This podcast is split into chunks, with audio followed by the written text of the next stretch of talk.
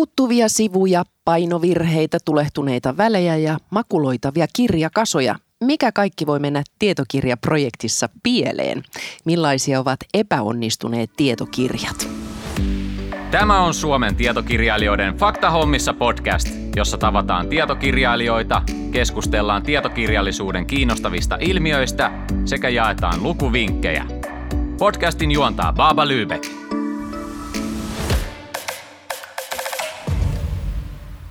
Tässä jaksossa puhutaan epäonnistuneista tietokirjoista ja siitä, millaisia mokia tietokirjaa tehdessä voi sattua. Vieraina ovat Kirkko- ja kaupunkimedian päätoimittaja Jaakko Heinimäki ja Parnasson vastaava tuottaja Karo Hämäläinen. Lämpimästi tervetuloa teille kummallekin. Kiitos. Olette hankkineet tänne mokien ja epäonnistuneiden tietokirjojen asiantuntijat numero yksi. ja numero kaksi. Ja numero kaksi vähintään. Joo, mä mietin, kun kutsu tuli tänne, että tämä, tämä nyt, nyt, nyt on maine lähtenyt kiirimään. Mielenkiintoista. Tämä on oikeasti yksi kaikkein eniten toivottuja keskustelun aiheita. Mokat kiinnostaa ja mokahan on lahja. Te olette siis myös päätoimittajia, siis toimittajia ja myös tietokirjailijoita ja kirjoittaneet useita menestyneitä tietokirjoja. Ja tänään ei tosiaan kuitenkaan muistella niinkään onnistumisia kuin niitä projekteja, joissa kaikki ei mennytkään aivan putkeen. Aloitetaan määrittelemällä epäonnistuminen. Miten tietokirja voi teidän mielestänne epäonnistua? Aloitetaan Jaakosta tietokirja voi epäonnistua ihan hirveän monella tavalla. Se kaikkein vakavin epäonnistuminen mun mielestä tietokirjassa on se, että siinä on tietoa, joka ei pidä paikkaansa. Että se, se tietopuoli mättää. Että on jotenkin tarkistettu faktat, huonosti esitetään huhuja tai truismeja. Se on jännä, siis truismilla tarkoitetaan sellaista niin kuin asiaa, joka pidetään niin kuin yleisesti tiedettynä, mutta sitä ei edes niin kuin ajatella, että se pitäisi perustella. Siis tyyliin, että punatukkaiset ovat intohimoisia. Sen niminen kirja itse asiassa taisi truismeista ilmestyä joskus. Hyvin kiinnostava tietokirja. No mutta joka tapauksessa se, että se ei ole luotettava. Et se on tietokirjan olemuksen kaikkein keskeisin asia on se, että siinä pitää olla semmoista tietoa, että lukija voi niin kuin luottaa siihen, että okei, näin, näin tämä menee. Se on, se on ehkä se kaikkein musta niin kuin pahin. Sitten on tietysti kaiken näköisiä käytännön asioita, joissa voi niin kuin painoteknisiä ja niin kuin usein tietokirjoja tehdään työryhmissä, että niitä on niin kuin useampi tekijä, niin ihmisten välissähän voi tapahtua yhtä sun toista, joka sitten pilaa paitsi välit, niin sen kirjankin. Joo, ja kyllähän nämä usein kumuloituu eli alkaa ruokkia toisiaan. Että jos kirja lähtee vähän väärälle raiteelle esimerkiksi just työryhmässä, niin sehän näkyy sitten lopputuloksessa. Se näkyy just siinä, että sisältö on jäsentymätöntä ja se on ehkä keskenään vaikka ristiriitasta ja tosiaan niin työryhmän jäsenet on riidoissa keskenään ja kustantamossa vaihtuu jo toimittajat tai jäävät burnout-lomalle, kun ei, ei kirjaa tule, se myöhästyy, sitten tulee järkyttävän kallis projekti, sitten se on vielä huonosti kirjoitettu ja viimeistelty, kukaan ei ole enää jaksanut sitä tehdä. Jostain syystä se päätetään kuitenkin painaa. Niin siis näinhän, näinhän siinä voi käydä pahimmillaan. Joo, siis toi ö, Jaakon määritelmä huonosta tietokirjasta oli mun mielestä myös se, mitä mulle tuli tuli ensimmäisenä mieleen. Mutta siihen tosiaan voisi lisätä vielä sen, että kaiken tuon lisäksi se on huonosti kirjoitettu. Koska jos on paikkaansa pitämätön, mutta hyvin kirjoittu kirja, sitä kutsutaan kaunokirjallisuudeksi. Niin, on niin kuin, voidaan, on, voidaan löytää on muita niin syitä lukea tätä on kirjaa. Niin fiction ja non-fiction, niin. joo, joo. Tietysti faktaan tarkistus on tietokirjassa se kaikkein tärkein, mutta sitten on tällaisia pieniä mokia. Kirjaan jää hirveän usein kirjoitusvirheitä. Onko se lisääntynyt viime aikoina? Mä pahaa pelkään, että se on lisääntynyt, koska tuosta on jäänyt niin kuin monta työvaihetta pois niin kuin siihen, miten vanhaan hyvään aikaan kirjoja tehtiin. Mutta joo, kyllä mulla on sellainen käsitys, että, että se sellainen to, toimittamispuolella slarvataan niin kuin yhä enemmän. Kaikki ei sitä tee. Mullahan on nyt se, sellainen ilo ollut tänä vuonna, että mä oon tuossa Tieto Finlandia lautakunnassa – ja mä en voi nyt tässä ottaa hirveästi kantaa tänä vuonna ilmestyneisiin tietokirjoihin, mutta mulla on aika hyvä käsitys siitä, että, että mi, mitä on. Ja kyllä tämä on myös niin kuin vahvistanut sitä, että, että on sellainen yksi laadullinen tekijät näkee, että joistakin kustantamoista esimerkiksi tulee aika paljon huolitellumpia kirjoja kuin joistain toisista. Tässä ehkä tämä vanha hyvä aika viittaa 80-90-luvulle, ehkä vielä 00-luvulle, mutta toki sitä aiemmin, että kyllähän sitten kun mennään suomalaisen kirjallisuuden varhaishistoriaan, niin kyllähän silloin taas erilaisia virheitä oli oli kirjoissa myös aika paljon. Mutta ehkä siellä oli sellainen kirja-alan kulta-aika tuossa viime vuosisadan lopulla, jolloin rahaa tuli ovista ja ikkunoista ja oli varaa käyttää. Esimerkiksi välttämättä hän ei ole enää oikolukijoiden ammattikuntaa niin, niin kirjapuolella kuin lehdistössäkään. Näinhän se on. Yksi epäonnistuminen voidaan myös pitää sitä, että kirja ei kiinnosta ketään. Joo, tämä, oli, tämä, tämä on hyvä, koska jäin miettimään sitä, että missä niin kuin tietokirja voi epäonnistua, niin kun mä sanoin, että se tieto on niin kuin väärää tai että se ei, ei pidä paikkansa. Mutta on myös toinen tapa. No tietysti on vähän erilaisia kirjoja, että on tietokirjoja, joita niin kuin spesialistit kirjoittaa toisille spesialisteille, mutta se on aika marginaalinen. Et yleensä hyvä tietokirja on se, että spesialisti kirjoittaa suurelle yleisölle ja yleistajuistaa jotakin er, erikoisalaa. Ja se, että vaikka niin kuin kaikki faktat olisi kohillaan ja kaikki olisi niin kuin ihan viimeisen päälle, mutta siitä jää se puoli hoitamatta, että sen tietokirjailijan tehtävähän on niin kuin tarttua lukijaa kädestä ja johdattaa hänet jonkin sellaisen niin kuin mahtavan tiedon piiriin ja näyttää hänelle, että tämä, joka ei vielä ole, niin kuin, joka ei vielä tiedä, niin nyt tä, tässä se on. Niin tämä puoli on, se, se on vaikea, tuollainen niin kuin vulgarisoiminen tai popularisoiminen tai yleistajuistaminen on, se on se asia, joka erottaa niin kuin hyvän tietokirjailijan huonosta. Joo, näin on. Toisaalta nyt viime aikoina on onneksi tullut tätä tällaista kerronnallista tietokirjallisuutta. Esimerkiksi niin kuin yhtenä, yhtenä kerronnan tapana tai tietokirjan rakentamisen tapana, että myös sitten tietokirjoihin niin kuin selvästi kiinnitetään huomiota siihen rakenteeseen ja niin kuin otetaan esimerkiksi kaunokirjallisuudesta tuttuja kerronnan tapoja sitten mukaan sinne. Että kyllä siinäkin on, varmaan niin kuin polarisaatio lisääntyy tai on lisääntynyt tässäkin, että on, on sitten sellaista niin kuin pelkästään tietoluettelua ja sitten on tämmöisiä ihan painoteknisiä juttuja, että jää esimerkiksi lähdeluetteloja jostakin vaan syystä pois tai kansi painetaan väärinpäin tai jotain muuta tämmöistä. Kuinka paljon sellaista tapahtuu?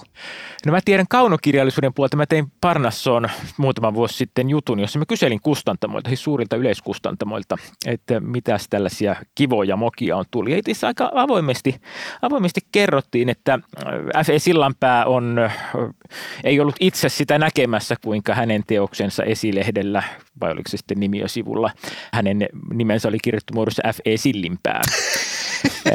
ja ja sitten niin legendaarinenhan tällä puolella on Reijo Mäen Jussi Vares kirja Huhtikuun tytöt, josta otettiin pokkaripainos, jonka kannessa kirjan nimi on Hutikuun tytöt. Tällaista siis tapahtuu. Mutta nämähän, nämähän on siis oikeasti hauskoja. Niin, siis, niin. Nä, nä, keräilyharvinaisuuksia. Keräilyharvinaisuuksia. Siis se hutikuun tytöt on mielestäni, niin jos löytäisin divarista, niin ottaisin hyllyyni. Niin ihan varmasti ja moni muukin. No entä sitten sä mainitsit Jaakko, että välillä voi tulla ongelmia kirjoituskumppanin kanssa tai kustannustoimittajan tai graafikon tai kuvittajan tai haastateltavien kanssa. Minkälaisia ongelmia se saattaa synnyttää?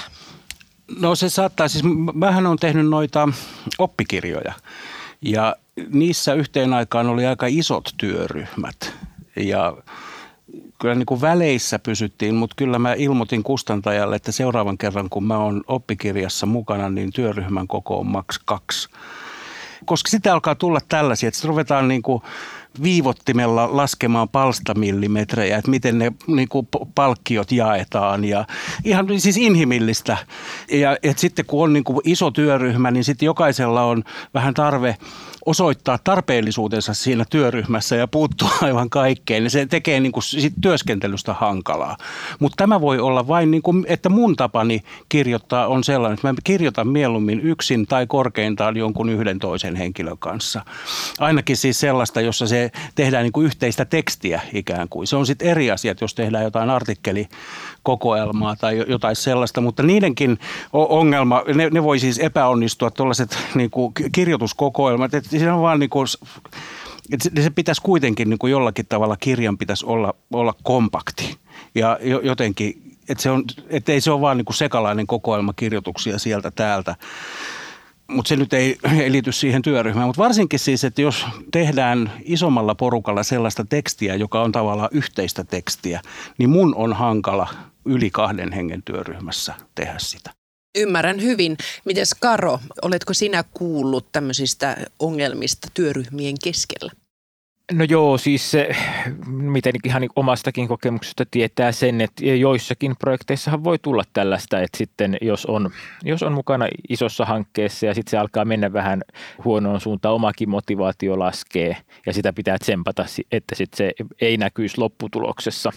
Että sellaisia toki näkee ja on, on niin kuin ehkä itsekin jollain tapaa kokenut, mutta niin varmaan toi kaksi on aika hyvä määrä, että silloin pystyy viemään kirjaprojektin kivasti loppuun. Et mitä enemmän kokkeja on ja mitä eri e, e, niin kuin risteäviä intressejä ihmisillä on, taikka eri tahoilla. Että siellä on, niin on, on kustantajan intressiä, on sitten mahdollisesti, jos esimerkiksi tietokirja käsittelee vaikka henkilöä taikka, taikka yritystä taikka yhteisöä tai jotain tällaista, niin sitten siellä vaikka yhteisön keulahahmoilla voi olla omia, omia näkemyksiään siitä, että miten, miten asiat ovat ja mitä toiveita kirjan suhteen. Voiko, voiko kirjaprojekti tyssätä? Tai tiedättekö te, onko joskus tyssännyt joku kirjaprojekti siihen, että joku ulkopuolinen taho onkin sanonut, että ei, että tätä kirjaa ei julkaista. Mitä sanoo Karo?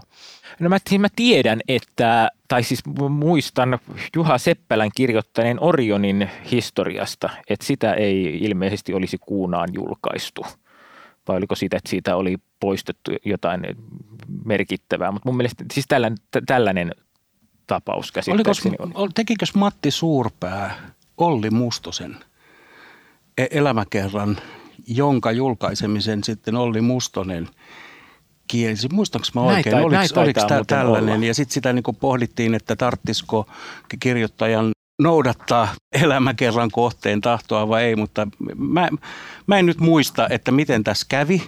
Ja tästä on jo aika kauan aikaa. Eli aika harvinaista se kuitenkin on. Ja siis sillä lailla harvinaista, että kun sellainen tulee, niin se vuosikymmenen jälkeen vielä edes hämärästi muistetaan, että jotain tällaista oli. Kyllä. Ja sitten kaikkeahan ei kerrota myöskään. Että kirja, jota ei ole julkaistu, niin eihän siitä tiedä muuta kuin tekijät. Mutta nyt mennään tähän vaikeaan kysymykseen, asiaan, jonka varmaan haluatte unohtaa, mutta millaisia mokia teidän omissa kirjaprojekteissanne on sattunut? Karo saa aloittaa. Karo saa julkaissut ihan hirvittävästi erilaisia teoksia. Tietokirjoja, romaaneja, lastenkirjoja. Mä voin kertoa kaksi. Nämä kumpikin liittyy vähän kaupallisiin epäonnistumisiin siinä.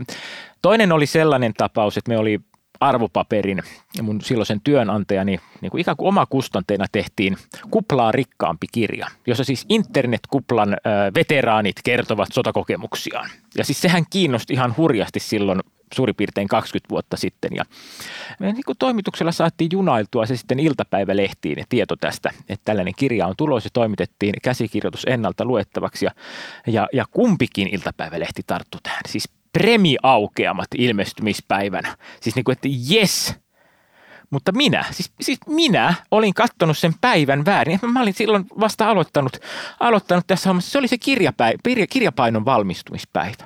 Eli sitä kirjaa ei ollut kirjakaupoissa. Si- siis tieto kirjasta leviää siis satoina tuhansina kappaleina tuolla niin kuin joka ainoassa lehtipisteessä, leht, lehtimyyntitiskillä. Ja, ja siis sitä kirjaa, kirjaa ei vaan ollut. Sitten oli meillä toimituksella niin kuin yksi laatikko, maistiaislaatikko, joka oli saatu, saatu kirjapainosta ja e, sitten niin kuin innokkaimmat lukijat soitteli esimerkiksi mulle. Ja lähetit niin polkupyörä lähetit, kuletti niitä muutamia kappaleita sieltä ympäri Helsinkiä. Seuraavalla viikolla se oli myös kirjakaupoissa saatavilla. Mutta ehkä innokkaimmat sitten osasivat odottaa ja mennä sitten kauppaan. Kun... To, to, toivottavasti näin, mutta siis varmaan siinä jonkun verran jäi, jäi myyntiä menettämättä tai tuli menetettyä. Sitten toinenkin vähän samankaltainen, me oli ajateltiin yhtä kirjaa pokkariformaattiin. Ja tehtiinkin siis niin kuin tietoisesti siellä niin kuin suurina painoksina leviä, leviävä edullishintainen ja niin kuin pokkari, pokkarimyyntikanava. Mutta jossain vaiheessa matkalla tuli sitten tällainen tietokatkos – ja graafikko tekikin siitä siis suuremman kuin mitä, siis niin kuin sellaisen kirjan kokoisen. Eikä, se ei mahtunut siis pokkarihyllyyn, jolloin sitä ei pystynyt millään laittamaan tähän pokkarijakeluun. Ja olisiko sitä siis 10 000 kappaletta makuloitu tai, tai my, jos, jos joku jäännös eräkirjakauppias suostui sentillä ottamaan, niin varmaan myytiin innokkaasti. Siis makuloiminen tarkoittaa sitä, että kirjat yksinkertaisesti tuottiin. Silppuriin. Silppuriin. No Jaakko, nyt sun tunnustukset. Mun helmasyntini, josta mä oon kyllä yrittänyt tehdä parannusta vuosien varrella ja nyt mä oon siinä jo melko hyvä, on siis tuommoinen niin liikojen lupaileminen – että on niin kuin epärealistiset käsitykset vaikkapa aikatauluista tai monista muista.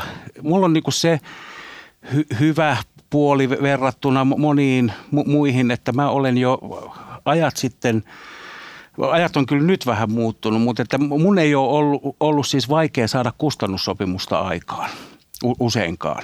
Että Sopimus tulee. Pelkkä niin kuin kolmen rivin idea on usein riittänyt kustannussopimuksen tekemiseen. Tässä se nähdään. Jaakko puhuu ihan uskottavasti. niin, kyllä, kyllä. Tota, Mutta siitä on se huono puoli, että se kolmen rivin idea, sitä ei vielä voi painaa kirjaksi. Ja se täytyy sitten kirjoittaa so- sovitusaikataulussa. Mulla on siis allekirjoitettu sopimus, jo siis van- vanhin on varmaan niin kuin ainakin kymmenen vuoden takaa – mutta mulla on siis kolme sellaista kirjaa, josta on sopimus ja kahdesta on, taitaa olla ennakotkin maksettu.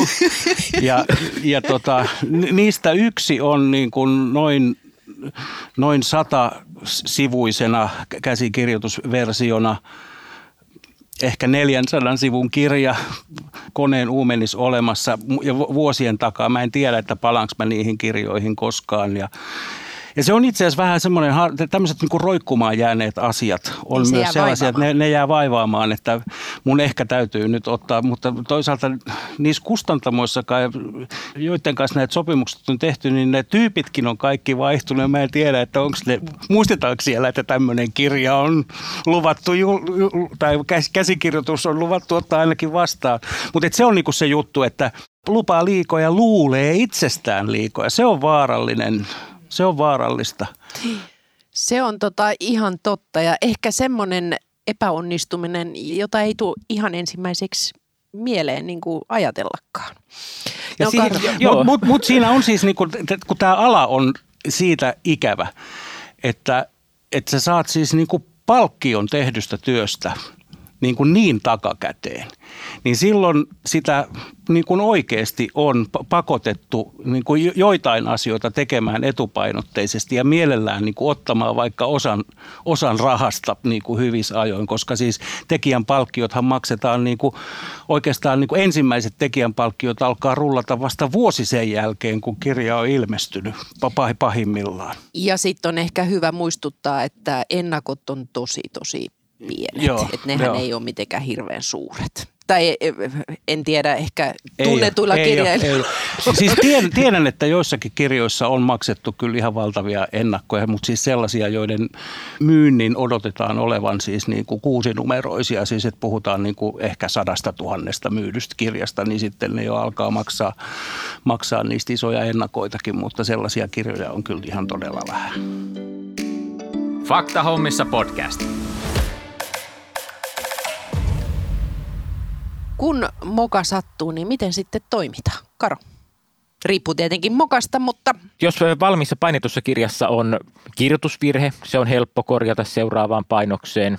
Toivottavasti seuraava painos tulee jos siellä on asiavirhe, niin sellaisen korjaaminen on tietokirjasta vähän hankalampaa. Et se on, niin kuin lehdet on tässä niin paljon armollisempia, kun lehdestä tulee yleensä seuraava numero, jossa se voidaan korjata, tai sen voi laittaa, jos on medialla nettisivuja, niin sitä, sen korjauksen voi laittaa sinne. Mutta niin kirjassa sitten sellaisen niin harhaan johtuvat tiedot. Joskushan jo päädytään vetämään kirjoja pois markkinoilta ihan sen takia, että katsotaan olevan niin väärää tietoa tai jotenkin muuten sopimatonta. Se usein ei ole ehkä sitten niin kuin tuommoisessa tapauksessa, niin se ei ole niin kuin oikeastaan moka, vaan siinä on jo ehkä... Tarkoitushakuisesti väärää niin, tietoa. Niin. Toinen kysymys, joka tietysti monia mietityttää, että sitten kun tapahtuu tämmöinen moka, niin miten elämä jatkuu sen jälkeen. Kaikkein parastahan on siis niin kuin tunnustaa ja tunnistaa se, tai oikeastaan niin kuin toisinpäin tunnistaa ja tunnustaa, että sellainen niin kuin virheiden peittely ja piilottelu on ensinnäkin hirveän energiaa vievää, että sitten täytyy ruveta rakentamaan niin kuin kokonainen niin kuin peitteiden patja siihen, että et, tota, et kyllähän se varmaan perusasia, että joka rikkomuksensa salaa, niin se ei menesty niin kuin raamatussakin sanotaan. Että tota, kyllä mä luulen, että me ihmiset ollaan kuitenkin aika armollisia toisillemme. Että, tota, että se sellainen häpeä, joka on kyllä niin kuin ihan siis sillä että se on tunne, joka kannattaa kyllä vähän itsessään tarkastella, mutta, mutta että tota, yleensä niin kuin siitäkin sitten jos me puhutaan nyt tämmöisistä pikkumokista, joita niin kuin ammattia harjoittaessa tapahtuu, niin siitä häpeästäkin yleensä selviää sille, että vähän häpeää. Mm. tota, et eikä se ole sen, sen kummempaa. Se on ihan terve reaktio myös. Kyllä, häpeähän se on myös tämmöinen voimavara ja liikkeelle paneva. Mutta sitten on olemassa myös, niin kun, ja varsinkin siis tämä, koko tämä niin kun, nykyinen sosiaalisen median maailma, jossa on olemassa myös sit sellainen niin kuin häpäisyn kulttuuri, joka on ihan eri asia. Ja se ehkä tekee myös niin kuin sen, että se sellainen niin kuin terve, terve häpeä tai jotenkin niin kuin käden nostaminen virheen merkiksi, niin se saattaa tuntua vähän vaikealta joskus. Mutta kyllä, kyllä nyt yleensä mun mielestä, niin kuin, jos virheet tunnustaa ja katsotaan, että miten ne pystytään kääntämään niin kuin oppimiskokemuksiksi, niin kuin kapulakielellä sanotaan, niin se on kyllä aika hyvä. Karo, kuinka paljon eh, mokia jää piiloon? Varmasti tosi paljon. Siis, että niin kun, jos niitä pystytään seulomaan pois, niin sehän tietenkin, tai siihen, siihenhän pyritään, että mokat ei, ei pääse eteenpäin. Ja sitten taas toisaalta mietin myös tätä ihmisen armollisuutta, niin kyllähän me annetaan anteeksi tosi paljon mokia. Et jos kirja, vaikka siis sellaista niin kuin hyvin kirjoitetussa kirjassa, joka lumoaa lukijansa, niin vähän heikko argumentaatio, niin no, tämä nyt ei ollut kyllä loppuun asti mietitty tämä ajatus, mutta sitten kun kirjailija vie sitä eteenpäin. Tai saatiin niin kirjoitusvirheet, että niin, muistaakseni Kari Hotakaisen juoksuhaudan tien ensimmäisen painoksen ensimmäisessä virkkeessä oli kirjoitusvirhe. Siis kolme K-kirjainta, kun piti olla kaksi K-kirjainta tai jotain vastaavaa. Mutta kirja voitti Finlandian ja Pohjoismaiden neuvoston kirjallisuuspalkinnon. Että ei, se, ei sellaisista, että se on niin kuin aika harvinaista, että niin järkevät ihmiset alkaa nillittää kirjoitusvirheistä. Ja seuraavaan painokseenhan ne voi korjata. Ne voi korjata. Ja luultavasti varmaan niin kuin Hotakaisen kirjaakin on painettu pitkät yli 100 000, jossa ensimmäisessä virkkeessä ei ole kirjoitusvirhettä. Aivan. Niin kukaan ei edes sitä kolme koota muista. Vain, vain, vain me, jotka olemme lukeneet ensimmäisen painoksen. Niin, aivan. Ja niistä, kuten sanottiin, niistä tulee keräilykappaleita. Kyllä vain. No sitten vastuukysymykset. Kenellä on vastuu tietokirjaprojektin ongelmista? Mitä sanoisit, Jaakko?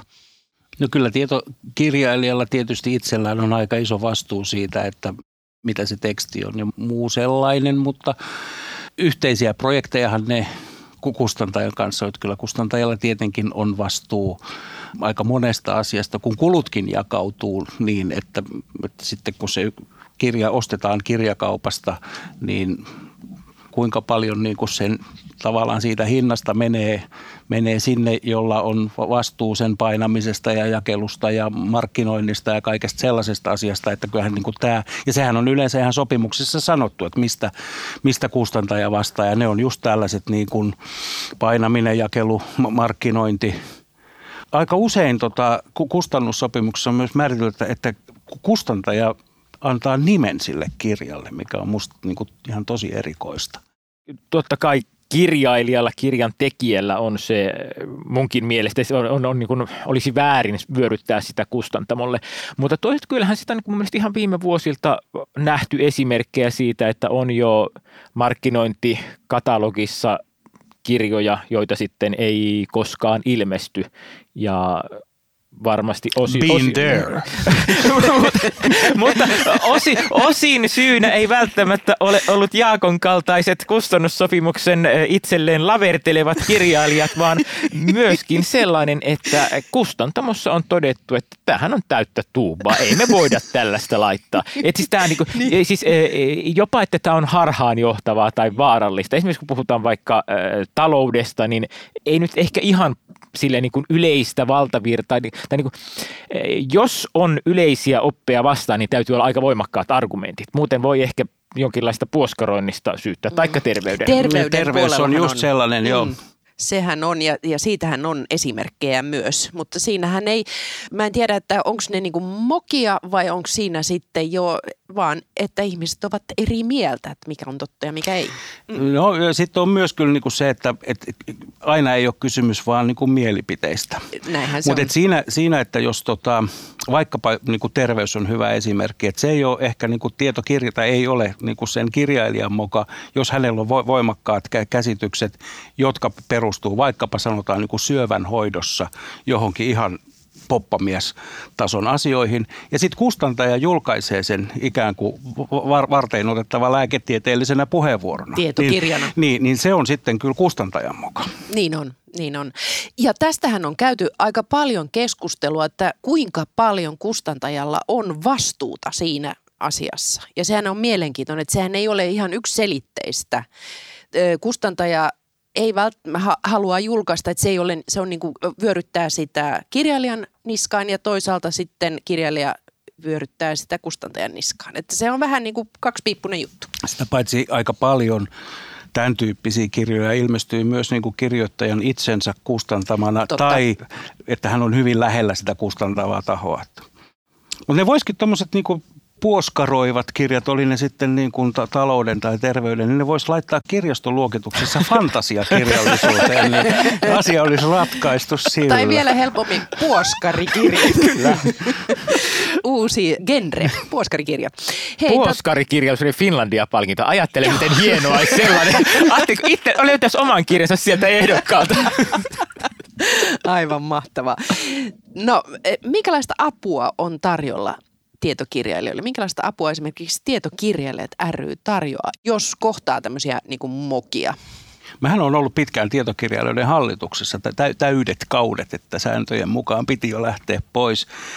Ja sitä kautta siis tiedän, että ensinnäkin tietysti juridinen apu. Siellä on tietokirjailijoilla on juristi, joka on jäsenistön käytettävissä niin kuin ammattiin liittyvissä asioissa.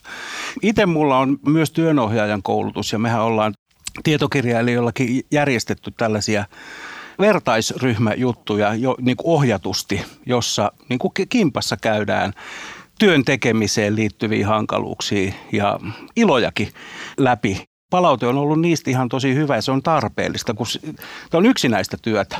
Niin se, se, on se, se on se juttu, että niin kuin, kun ei ole oikein niitä työkavereita niin sitten, että miten olla se, kun puuttuu se semmoinen kahvituntikeskustelu ihan vaan siitä, että miten nyt sujuu tai minkä kanssa niin pakerretaan. Ja se on, mä ajattelen, että tuommoinen to, järjestö, että siinä voi olla, tai niin kuin parhaassa tapauksessa siinä on myös niin kuin ammattikillan klangi, että tekijät tulee yhteen ja jotenkin tajuaa toinen toisiaan ja toinen toistensa työtä. Niin se, se on ihan tärkeä apu sekin.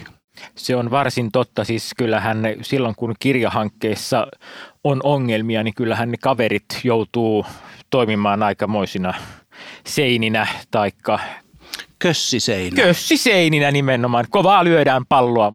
Mä voin kertoa tähän vertaistueksi tällaisen lohduttavan tarinan, joissa niin kun, joka osoittaa, että moka voi itse asiassa paikata moka. Niin kaksi mokaa on ihan niin kaksi miinusta, että niistä tuleekin plussa. Seurasin läheltä yhtä, yhtä projektia, jossa siinä olisi jotenkin niin käynyt niin, että kirjoittaja oli unohtanut tarkistaa yhden keskeisen henkilön sitaatit tai ei ollut ottanut niitä huomioon tai jotain näin. Ja tämä, tämä sitten kävi ilmi jo siinä vaiheessa, kun kirja oli painossa ja ei pelkästään painossa, vaan myös painettu. Ja siis nämä, nämä oli niin merkittäviä, että siinä niin kuin ihan vakavasti miettii, että nyt tämä koko kirjapainosta tuleva painos makuloidaan. No sitten kirjapainosta tulikin kirjojen se ensimmäinen laatikkoerä ja, ja huomattiin, että kirjapainossa se oli painettu ei mustalla, niin kuin kirjat yleensä painetaan, vaan sinisellä. Jolloin se koko kirjan sisus siis oli sininen. Ja, ja, ja kirjapaino oli tästä niin kuin omasta mokastaan. Tietenkin niin kuin aivan järkyttynyt ja, ja oli tiedossa, että oli sovittu tiukka toimitusaikataulu ja piti olla näin. Ja, ja, ja kirjapaino oli sitten taas yhteydessä, että hei, hei anteeksi, anteeksi, että, että, että tietenkin makuloidaan koko, koko paino. Eli tässä siis sekä ikään kuin tilaaja, kustantaja että kirjapaino asiakas olivat, sitä, olivat niin kuin päätyneet mokassaan siihen tulokseen, että kirja pitää makuloida, jolloin voitiin ottaa aika lisää, voitiin tarkistaa nämä sitaatit ja voitiin kirjoittaa, kirjoittaa kirja oikeaan muotoon ja se saatiin painettua, painettua mustalla värillä ja uudet julkkaritkin niillekin löytyi aikakalenterissa, kun tämähän siis tapahtui ennen, ennen korona-aikaa. Mun mielestä tämä oli jotenkin todella lohdullinen tarina. Ihanaa. Oliko Jaakko tämä tämmöistä niin korkeamman johdatusta?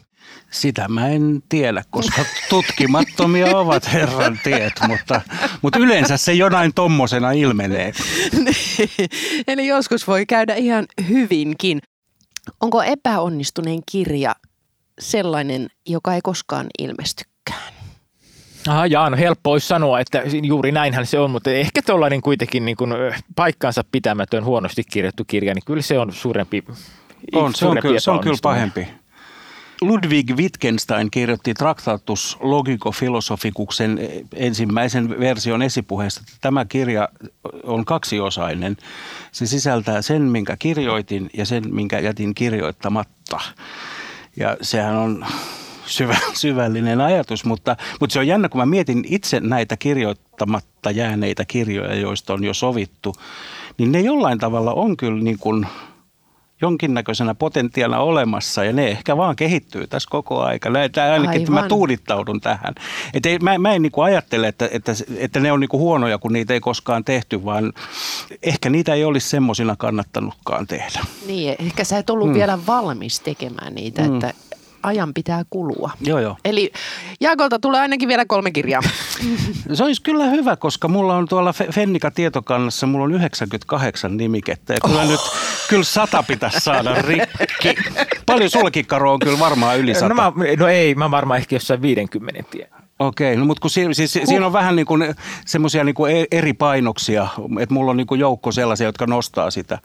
Mutta joo, mä itsekin vähän hämmästyin joskus sanastoasioita päivittäessäni, että 98 kirjan mies. No jos tätä podcastia nyt kuuntelee tietokirjailija, joka kärvistelee oman mokansa kanssa, oli se sitten suuri tai pieni, niin miten lohduttaisitte häntä? Älä sulje sitä sisääs. Että niin kuin, monta kertaa se mokan koko asettuu oikeisiin mittasuhteisiinsa, kun sen sanoo ääneen jollekin.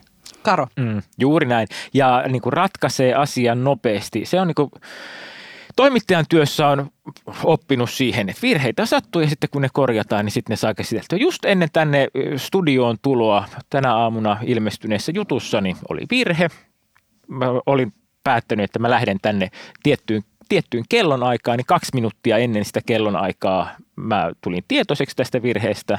Mä laitoin toimitukseen korjausehdotuksen siitä ja kun olin studion ovella, niin sain toimituksesta viestin, että asia on korjattu se ei mua enää häiritse. Se oli ikävä mukaan, pitää jatkossa olla tarkemmin, mutta ei se maailma siihen kaatu. Ei todellakaan ja journalistiikassahan on nämä oikaisut, joka ikinen lehti on täynnä oikaisuja, että sehän virheet, niitä tapahtuu, kun me ollaan ihmisiä o- oikais, Oikaisupalstojen lukeminen on kyllä muuten hirmu hauskaa. Se on hauskaa. Että, niin kuin se, että minkälaisia niin kuin, tietoja sieltä sitten oikaistaankaan, se on niin. kyllä todella Ja, ja parhaimmillaan oikaisussakin on virheitä. Nimenomaan. Jolloin, jolloin sinne saa jatkokertomuksen. Kyllä. Fakta hommissa podcast. Lopun lukuvinkin. Näiden kauhutarinoiden jälkeen on tietenkin hyvä muistaa, että suurin osa tietokirjoista on kuitenkin huolella tehtyjä ja erittäin tärkeitä projekteja, joten mitä oikein onnistunutta tietokirjaa suosittelisitte? Mä pidän siitä, että tietokirja on yleistajuinen ja se, että tuodaan mulle jotakin sellaista niin kuin helposti Ei helposti sulavaa siis siinä, että se pitää olla höttöä, mutta mä nostan Mirkka Lappalaisen kirjan Jumalan vihan ruoska, joka kertoo 1600-luvun suurista kuolonvuosista Suomessa. Ihan hirmuisen hyvin ammattihistorioitsija kirjoittaa niin kuin tavan lukijalle kiehtovalla tavalla aika traagisista asioista, mutta se, se on ihan mahtava tietokirja. Entä Karo? Mä en voi olla mainitsematta elämään niin varmaankin eniten vaikuttanutta tietokirjaa, joka on Antero Raevuoren Paavo Nurmi juoksijain kuningas, jonka mä luin ollessani yläasteella. Siis mä olin kirjanörtti, mä en harrastanut liikuntaa millään tavalla, mutta tämä Raevuoren kirjoitustapa sai mut valtoihinsa. Ja muutti sun elämän. Muut, muutti mun elämää. Jos, monen, mä näin itse asiassa äh, Nurmessa taiteilijan ja se, se niin ruokki enemmän mun kirjailija, kirjailijan harrastuksia, mutta se, se niin käytännössä johti esimerkiksi myös siihen, että – mä kirjoitin sitten yksin romaanin, joka on siis romaani Paavo Nurmesta. Ja kun mä tein tätä kirjaa, niin mä päätin, että mähän en lue sitä Paavo Nurmi juoksijain kuningasta kirjaa, koska se on, sehän on tällaista kerronnallista kirjallisuutta ja Raivuorihan on keksinyt sinne juttuja ja eihän se ole voinut tarkistaa näitä dialogeja tai ei voida tietää, että mitä tämä Paavo Nurmen vuokraemäntä Kallion kirjaston alakerrassa on kertonut ja, ja näin. Ja sitten tämän oman kirjan ilmestymisen jälkeen mä kävin urheilumuseossa kertomassa siitä ja paikalla oli Antero Raivuori. Ja tota, mä sitten kerroin tämän hänelle ja, ja hän kertoi, että, niin, että kyllähän ne kaikki on kaikki faktathan on tarkistettu, että se oli sitä aikaa, kun VSOlla tehtiin näitä isoja suurteoksia ja siellä on niin, kuin niin valtava työryhmä, joka oli niin kuin hankkinut kaikki ne kirjeet, joihin nämä perustu. Et siis, siis se, oli niin kuin tällainen, se oli elämys, koska se oli tällainen kerronnallinen tietokirja ja sitten ne niin kuin kaikellisesti oli niin kuin tehty ihan standardit. Eli mun huonot aavistukseni sen kohteen osoittautuvat vääriksi ja se on, se on niin kuin ehdottomasti mun, mulle vaikuttanut kirja. Hyvin tehty tietokirja. Ihan mahtavaa, koska juuri näinhän ihmiset usein lukee tietokirjoja, että ei tämä voi pitää paikkansa. Mutta tässä tapauksessa kaikki pitää siis paikkansa. Mahtava opetus meille kaikille. Suuret kiitokset Karo Hämäläinen ja Jaakko Heinimäki. Tämä oli äärimmäisen kiinnostava jakso Mokista. Kiitos. Kiitos. Kiitos, kiitos. Voimme saada, saadaan mokattua tämäkin jakso jollain tavalla. Eiköhän. Tämä on Suomen tietokirjailijoiden Faktahommissa podcast, jonka on tuottanut Suomen Podcast Media. Kiitos kun kuuntelit. Jos pidit tästä ohjelmasta, muista seurata podcastia Spotifyssa tai tilaa ja arvostele ohjelma Apple Podcastissa, niin muutkin löytävät ohjelman pariin.